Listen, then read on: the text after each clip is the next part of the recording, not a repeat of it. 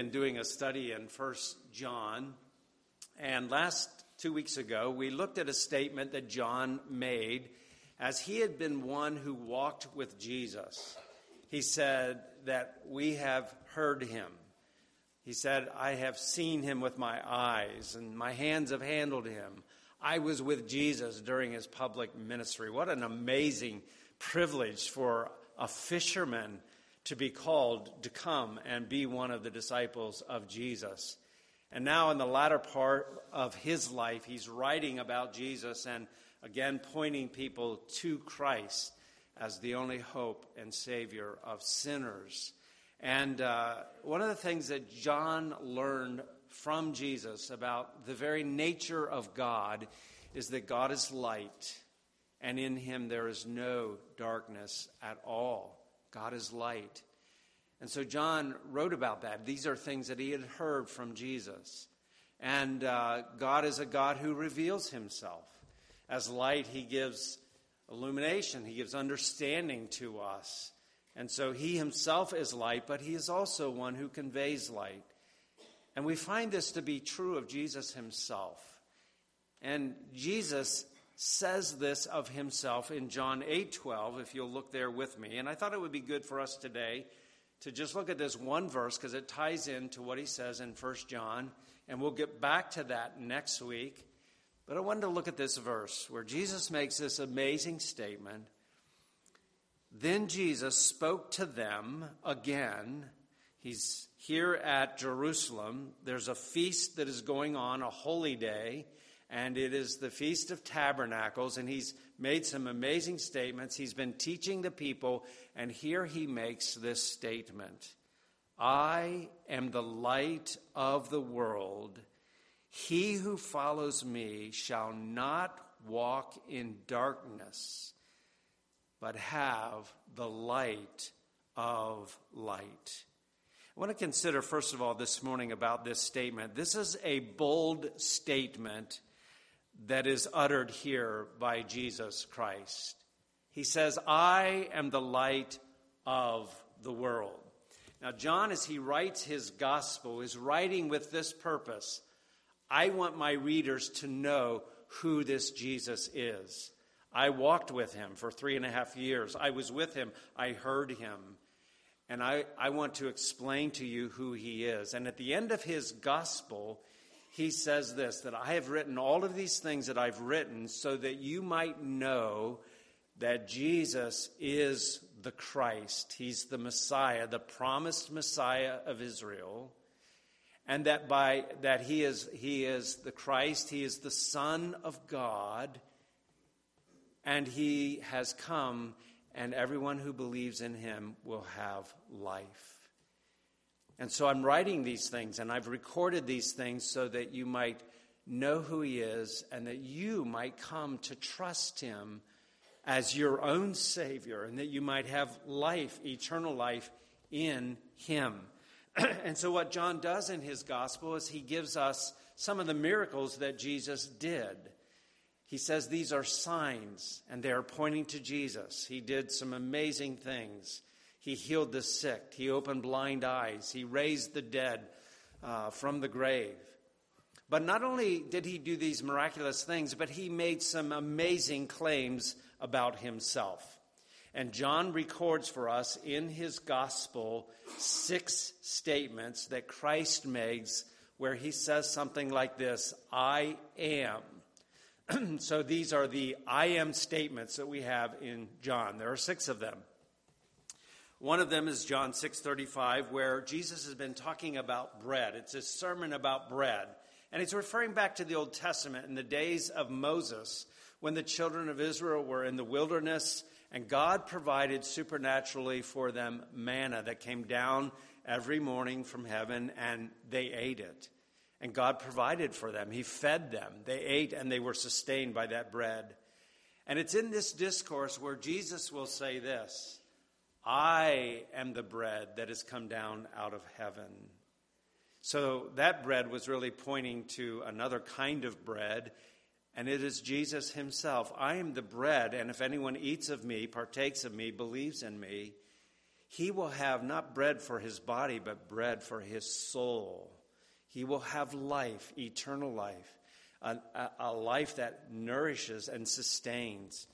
And so his second statement is in John 10 9. He says, I am the door.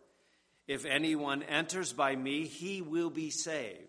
He's speaking here in the context of being a shepherd and a sheepfold. How do we get into the sheepfold? How, how do we know that we are one of God's people, one of God's sheep? Well, Jesus said, I'm the door. And he who enters in through me, he will be saved. But I am the door. And then we have in John 10, the same chapter, he says, I am the good shepherd. And the good shepherd lays down his life for the sheep. This is what I'm going to do for my sheep and all who believe in me. I'm going to give my life for them so that they can be forgiven of their sins and be reconciled to my Father in heaven. And then he makes this statement in John 11 25, an amazing statement. The scene is a funeral. Someone has died. His name is Lazarus. And there at the graveside, Jesus makes this amazing statement and says, I am the resurrection and the life, and he who believes in me, he will live even though he may die. I am the resurrection. You believe in me, and you're going to live in the presence of God forever. An amazing statement. And then another statement he says in John 14, 6 I am the way, I am the truth, and I am the life. And he who, and no one comes to the Father but through me. Now think about those statements. Those are amazing statements. Would you or I ever dare to say any of those things? I'm the bread that has come down out of heaven. If you partake of me, you're going to live forever. You will have the bread of life. I am the resurrection and the life. You, if I would say those things, you're saying, that guy's crazy. And, and you would be right. But not for Jesus. Jesus makes these very bold claims. And John 8:12 is another one of these claims that Jesus makes that I am the light of the world. Now, isn't it interesting when we think about these statements of Christ that often we find the people who were listening to him, they would say things like this There is no man that has ever spoken like this man. I mean, the words that he speaks. Many of the people hated him for what he said, but many of the people, as they listened to him, they said, No one, no one has ever spoken like this man. Who would ever dare to say the things that he says? And we have these statements that is showing us that this Jesus who is speaking, he's no ordinary man. He's not like you and me. He's like us, but he's very different from us. And as we look at the rest of the scripture, John tells us why that is so, because this is this is Jesus of Nazareth, but Jesus who is also the Messiah, who is also the Son of God, the second person of the Godhead who became a man was born of the Virgin Mary, who was just like us, apart from sin, but he was greater than us. He was the very Son of God in flesh. So that Jesus would say to his disciples, If you have seen me, you have seen the Father. And so Christ is unique. There's no one like him. And I've always liked this quote by uh, C.S. Lewis. He wrote a book called Mere Christianity, and he's speaking about the fact that Jesus, yes, he's a man, he's like us, but he's different from us. We need to understand that. The claims that he made about himself and the statements that he made. He says this as he speaks about the fact that Christ is the Son of God. He said, I am trying here to prevent anyone saying the really foolish thing that people often say about Christ. I'm ready to accept him, people say. I'm ready to accept Jesus as a great moral teacher, but I don't accept his claim to be God. That is one thing that we must not say. A man who, ha- who was merely a man and said the sort of things that Jesus said would not be a great moral teacher. He would either be a lunatic on the level of a man who says that he is a poached egg, or else he would be the devil of hell. You must make your choice. Either this man was and is the Son of God, or else a madman or something worse. You can shut him up as a fool, you can spit at him and kill him as a demon, or you can fall at his feet and call him Lord and God.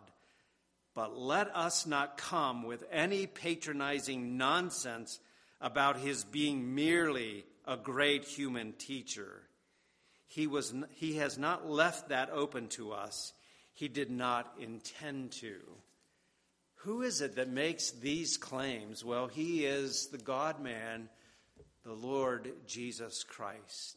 And this is one of those claims that he makes about himself an astonishing and a bold claim.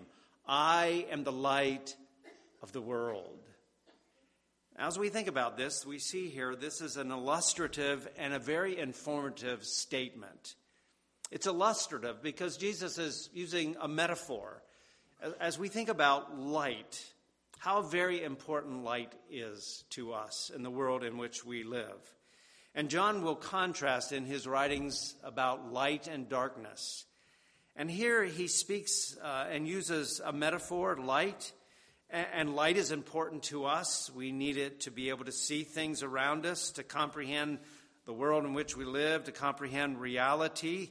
Uh, we appreciate electric. We are glad to have lights here today that we're able to see. Um, and we need it, uh, especially uh, when we're in new places. We had our guests with us last night, and we said there's a there's a night light in the bathroom. So if you need to use the bathroom at night, you can find it, and how important and vital that is. Um, and without light, we easily get turned around, we get confused. It's hard for us to function. We stub our toes and we often hurt ourselves. And uh, so, light is something that is important to us. But as we think of this illustration that is helpful as we think about light and darkness, it also is informative. Jesus says, I'm the light of the world. Now, what is implied in that statement is that in this world is darkness. Not a physical darkness, but there is a spiritual and a moral darkness that is upon, upon our race, that is a part of our world spiritual darkness. We can't really see and understand things as they really are because we are blind. Um, this is what the Bible says about us. We're blind and therefore we're lost. We're going our own way. We're wandering about. We've lost our way. Things in our world, as we look at the world, things are turned upside down. Our eyes, our minds are blinded and we fail to really understand reality aright. That's a result of sin, as a result of our first parents who fell into sin. And you know, we really, left to ourselves, we can't ultimately, we can't answer some very important ultimate questions about life. We're just uh, lost in the darkness. Who am I? what is my true identity? Where did I come from? Why is the world in the mess that it is in? And, and what is the solution, if there is any solution to this world and the darkness that is here? What is the solution to it? Well, left to ourselves, these are things that we cannot see, we do not understand. But also, part of that darkness is that, that we're willingly blind. We, we don't want the light that God has given to us, left to ourselves. In fact, Jesus said this in John 3. He said this that men love darkness rather than the light, and they won't come to the light because their deeds are evil. We like the darkness in which we live. We, we like to live for ourselves. We like to go our own way. We don't want God interfering with our life our life left to ourselves.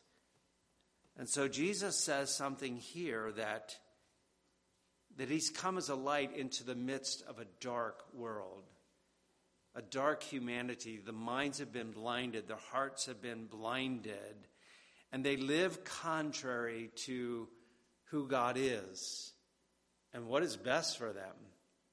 When I was a little boy, I used to sometimes get my dad's crescent wrench. It was a big crescent wrench because I couldn't find a hammer, and I would use it as a hammer and he would scold me for doing that.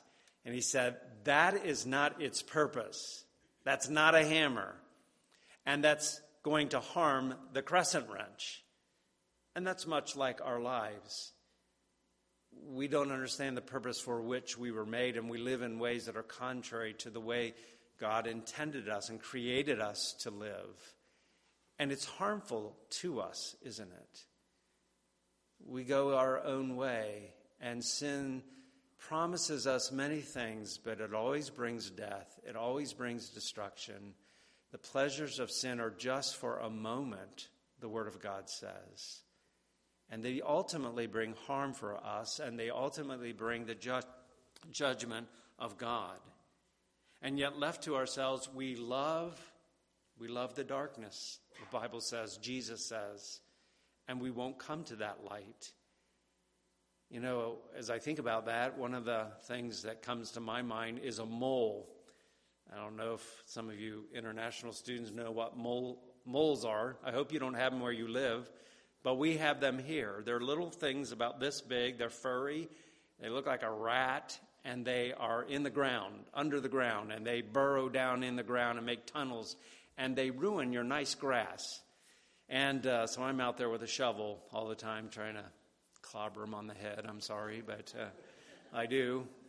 And uh, I even had a dream of that this week as I was thinking about that. They even work in the winter. They don't take the, the winter off. They don't, they don't hibernate like bears. But that's the way we are. If you pop a mole out of the ground, do you know what it's going to do? It's going to go right back into the ground.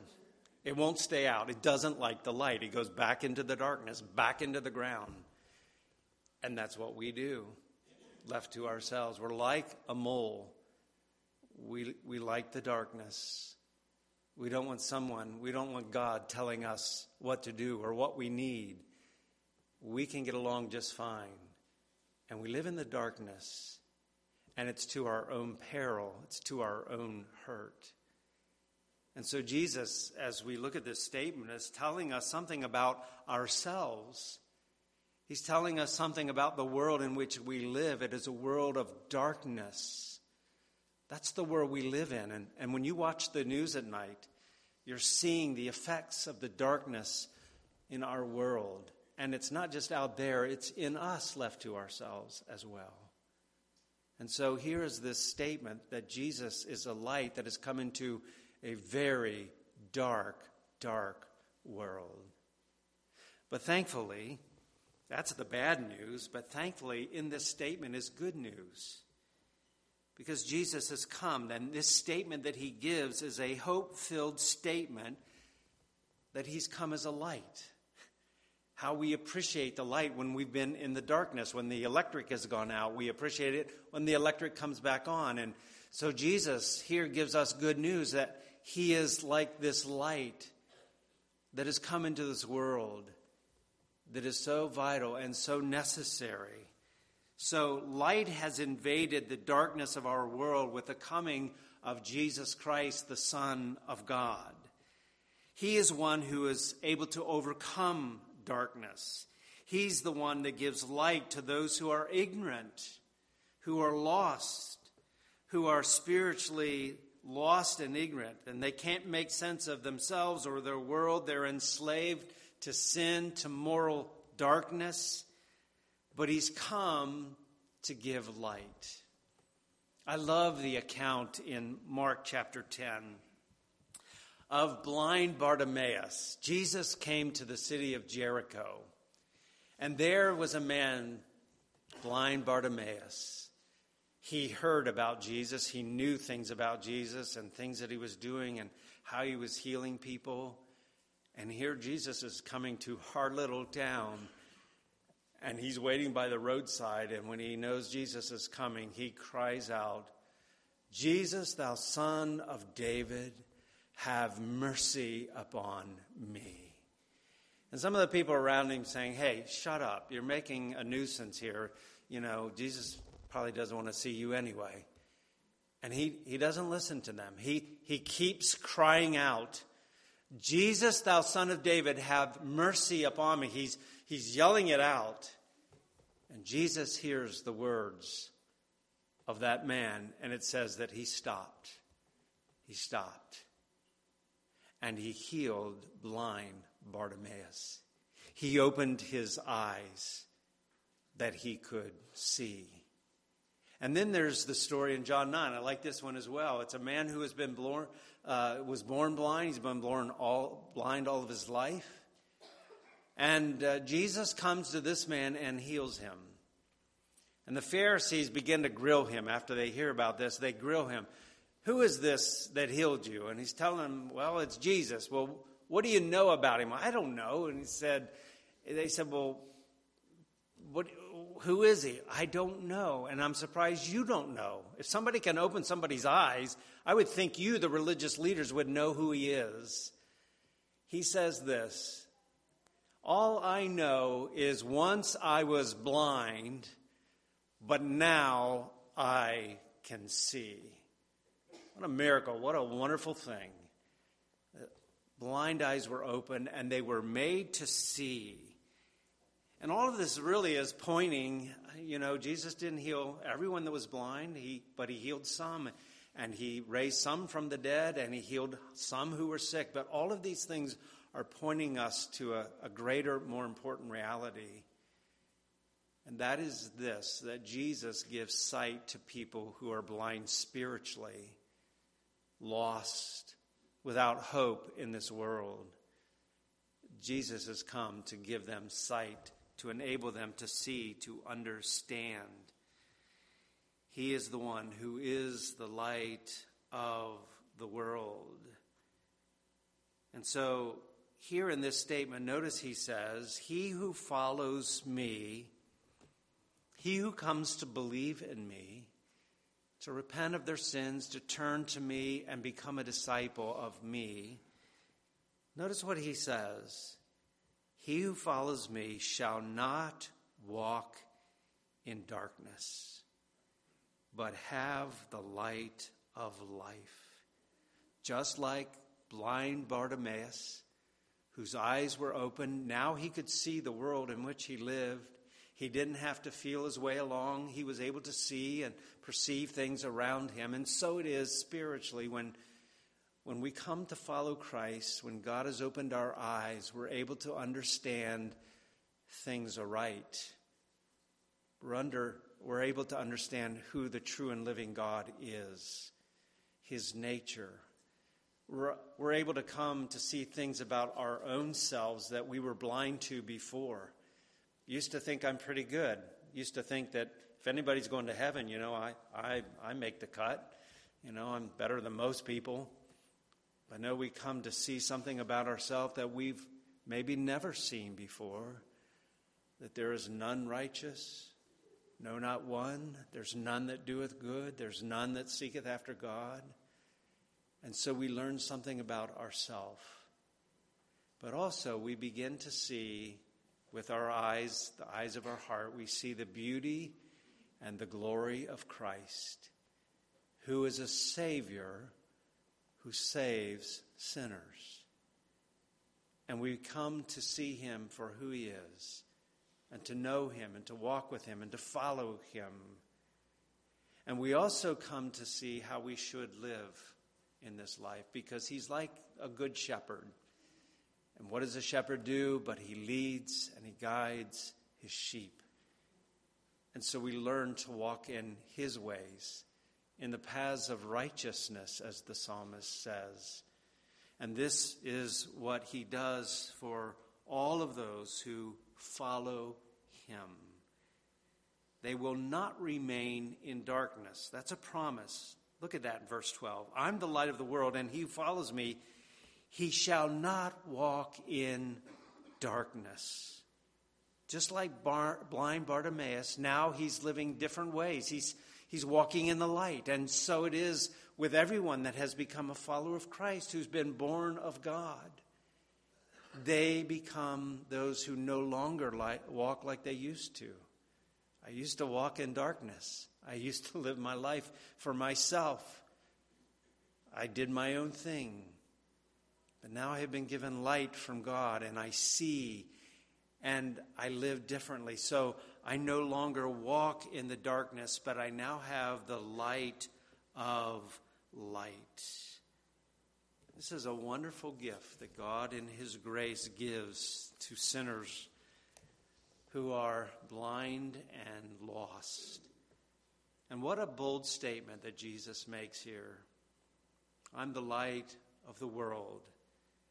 It's a hope filled statement that in our dark world there has come one who indeed is light, light that leads to life. So Jesus comes to heal, to restore those that are morally blind and lost and enslaved to sin, to bring them out of the darkness. And here's this promise to all who belong to him, who follow him they will have the light of life and they will not walk in darkness any longer.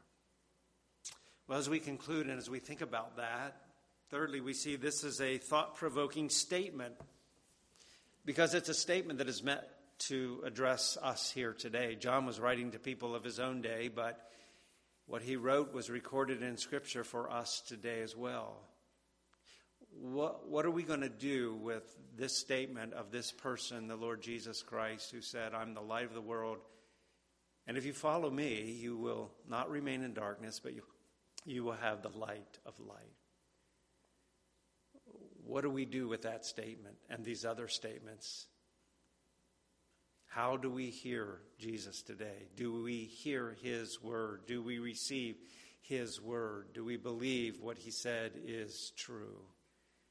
And one of the ways that we will know, maybe we go to church all the time.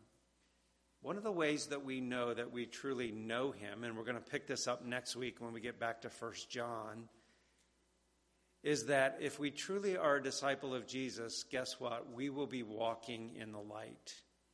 We will be walking in the light. And John's going to say that. If we say that we have fellowship with God, and we walk in darkness, he said, the truth is not in us. We're, we're, we're lying. The truth is not in us. One of the ways that we can know if we truly are a disciple, a follower of Christ, we've come to trust in him, is that we are walking in the light. And that's what Jesus says here. The one who follows me shall not walk in darkness. The character of his life is going to be changed. He's like blind Bartimaeus, he's now able to see and live in different ways. And so it is with those who've been born of God. They're living in different ways. And I would ask, is that true of you? Is that true of you? That you know Jesus and you're following him and you're, by his grace, endeavoring to walk in the light, in the truth of who God is and in the truth of his word. But maybe you're here today and you've really never considered very seriously the claims of Jesus Christ. And here Jesus is saying, I'm the light of the world. And notice this he says, I am the light. And he's implying in that, or he's making the statement that there's not other lights. He's not a light among other lights. He is the light of the world. That's another bold statement that Jesus is making. He is the resurrection and the life. He is the way, the truth, and the life and no one comes to the Father but by him. And so, maybe for the first time, maybe you would consider this claim of Christ I'm the light of the world. The one who comes and follows me, he will not remain in the darkness, but he will have the light of life, the light that brings life, eternal life, the life of God. And it is the free gift of God and it's received by sinners by simply calling upon the name of Jesus Christ, putting their trust in Him. calling him, Lord, open my eyes. Lord, make me to see. Save me from my darkness. Save me from my sin. And make me to be one of yours. And that invitation is given to sinners through the gospel as it is preached. And so I would urge you today if you're not a follower of Christ, you're not a lover of Christ, you're not one who is walking in the light even as he is in the light, that this day you may look to him, that you may put your trust in this one who made amazing statements about himself and who he was and who did amazing things. He has the power to forgive sins. He has the power to open blind eyes. He has the power to give new life because he is the very Son of God who has come into our world that we might have life and that we might have it more abundantly. May you look to him. May you live in the, in the promises of who Jesus is. Peter said of Jesus, he said, concerning Christ, he said, There is no other name given under heaven whereby we can be saved. There's no other name. Look to him. Paul said this in Romans 10 that if you confess with your mouth that Jesus is Lord, and you believe in your heart that God has raised him from the dead, you will be saved. For with the heart one believes and is justified, and with the mouth one confesses and is saved. For the scripture says, Everyone who believes in him will not be put to shame. For there is no distinction between Jew or Greek, for the same Lord is Lord of all, bestowing his riches on all who call on him. For everyone who calls on the name of the Lord will be saved. This is the promise, this is the offer of the gospel. Everyone who calls upon him, they indeed will be saved. Shall we pray? Our Lord and our God, we thank you today for your word. We are thankful for Jesus Christ, the Savior of sinners. We thank you for his willingness to step across the stars of heaven and come into our world to be made like us, to take upon himself flesh and blood. But he came with a purpose. He came as a light in the midst of a dark world so that we might truly see, that we might not remain enslaved to the darkness in which we were born and which we live. But He's come that we may have life and that we may have it more abundantly. We thank you today. We thank you for the gospel. And if we be here today and we are a follower of Christ, that by your grace we have turned from our sins and we have called upon Christ and we belong to you. We thank you. Thank you that you have visited us, you have opened our blind eyes, our love of the darkness, our love of sin. And you've opened our eyes to see th- something about ourself, our need of salvation. But you've also made us to see the glory of Christ, who is a Savior, who is mighty and able to save. And we do thank you for that. We bless your name for that. As we go into a new week, may we go to live in the light, even as he is in the light. And for any here that may not know Christ, it is our joy to point them to this Savior. It is our prayer that you might, by your Spirit, open their eyes to see their need of Christ, and that they may joyfully run to him, that they might find light and life in who he is and what he has done. We ask that you would do this for the glory of Jesus Christ, for his honor. We pray and ask this in Jesus' name. Amen. I invite you to take your hymn book and turn, if you will, to number.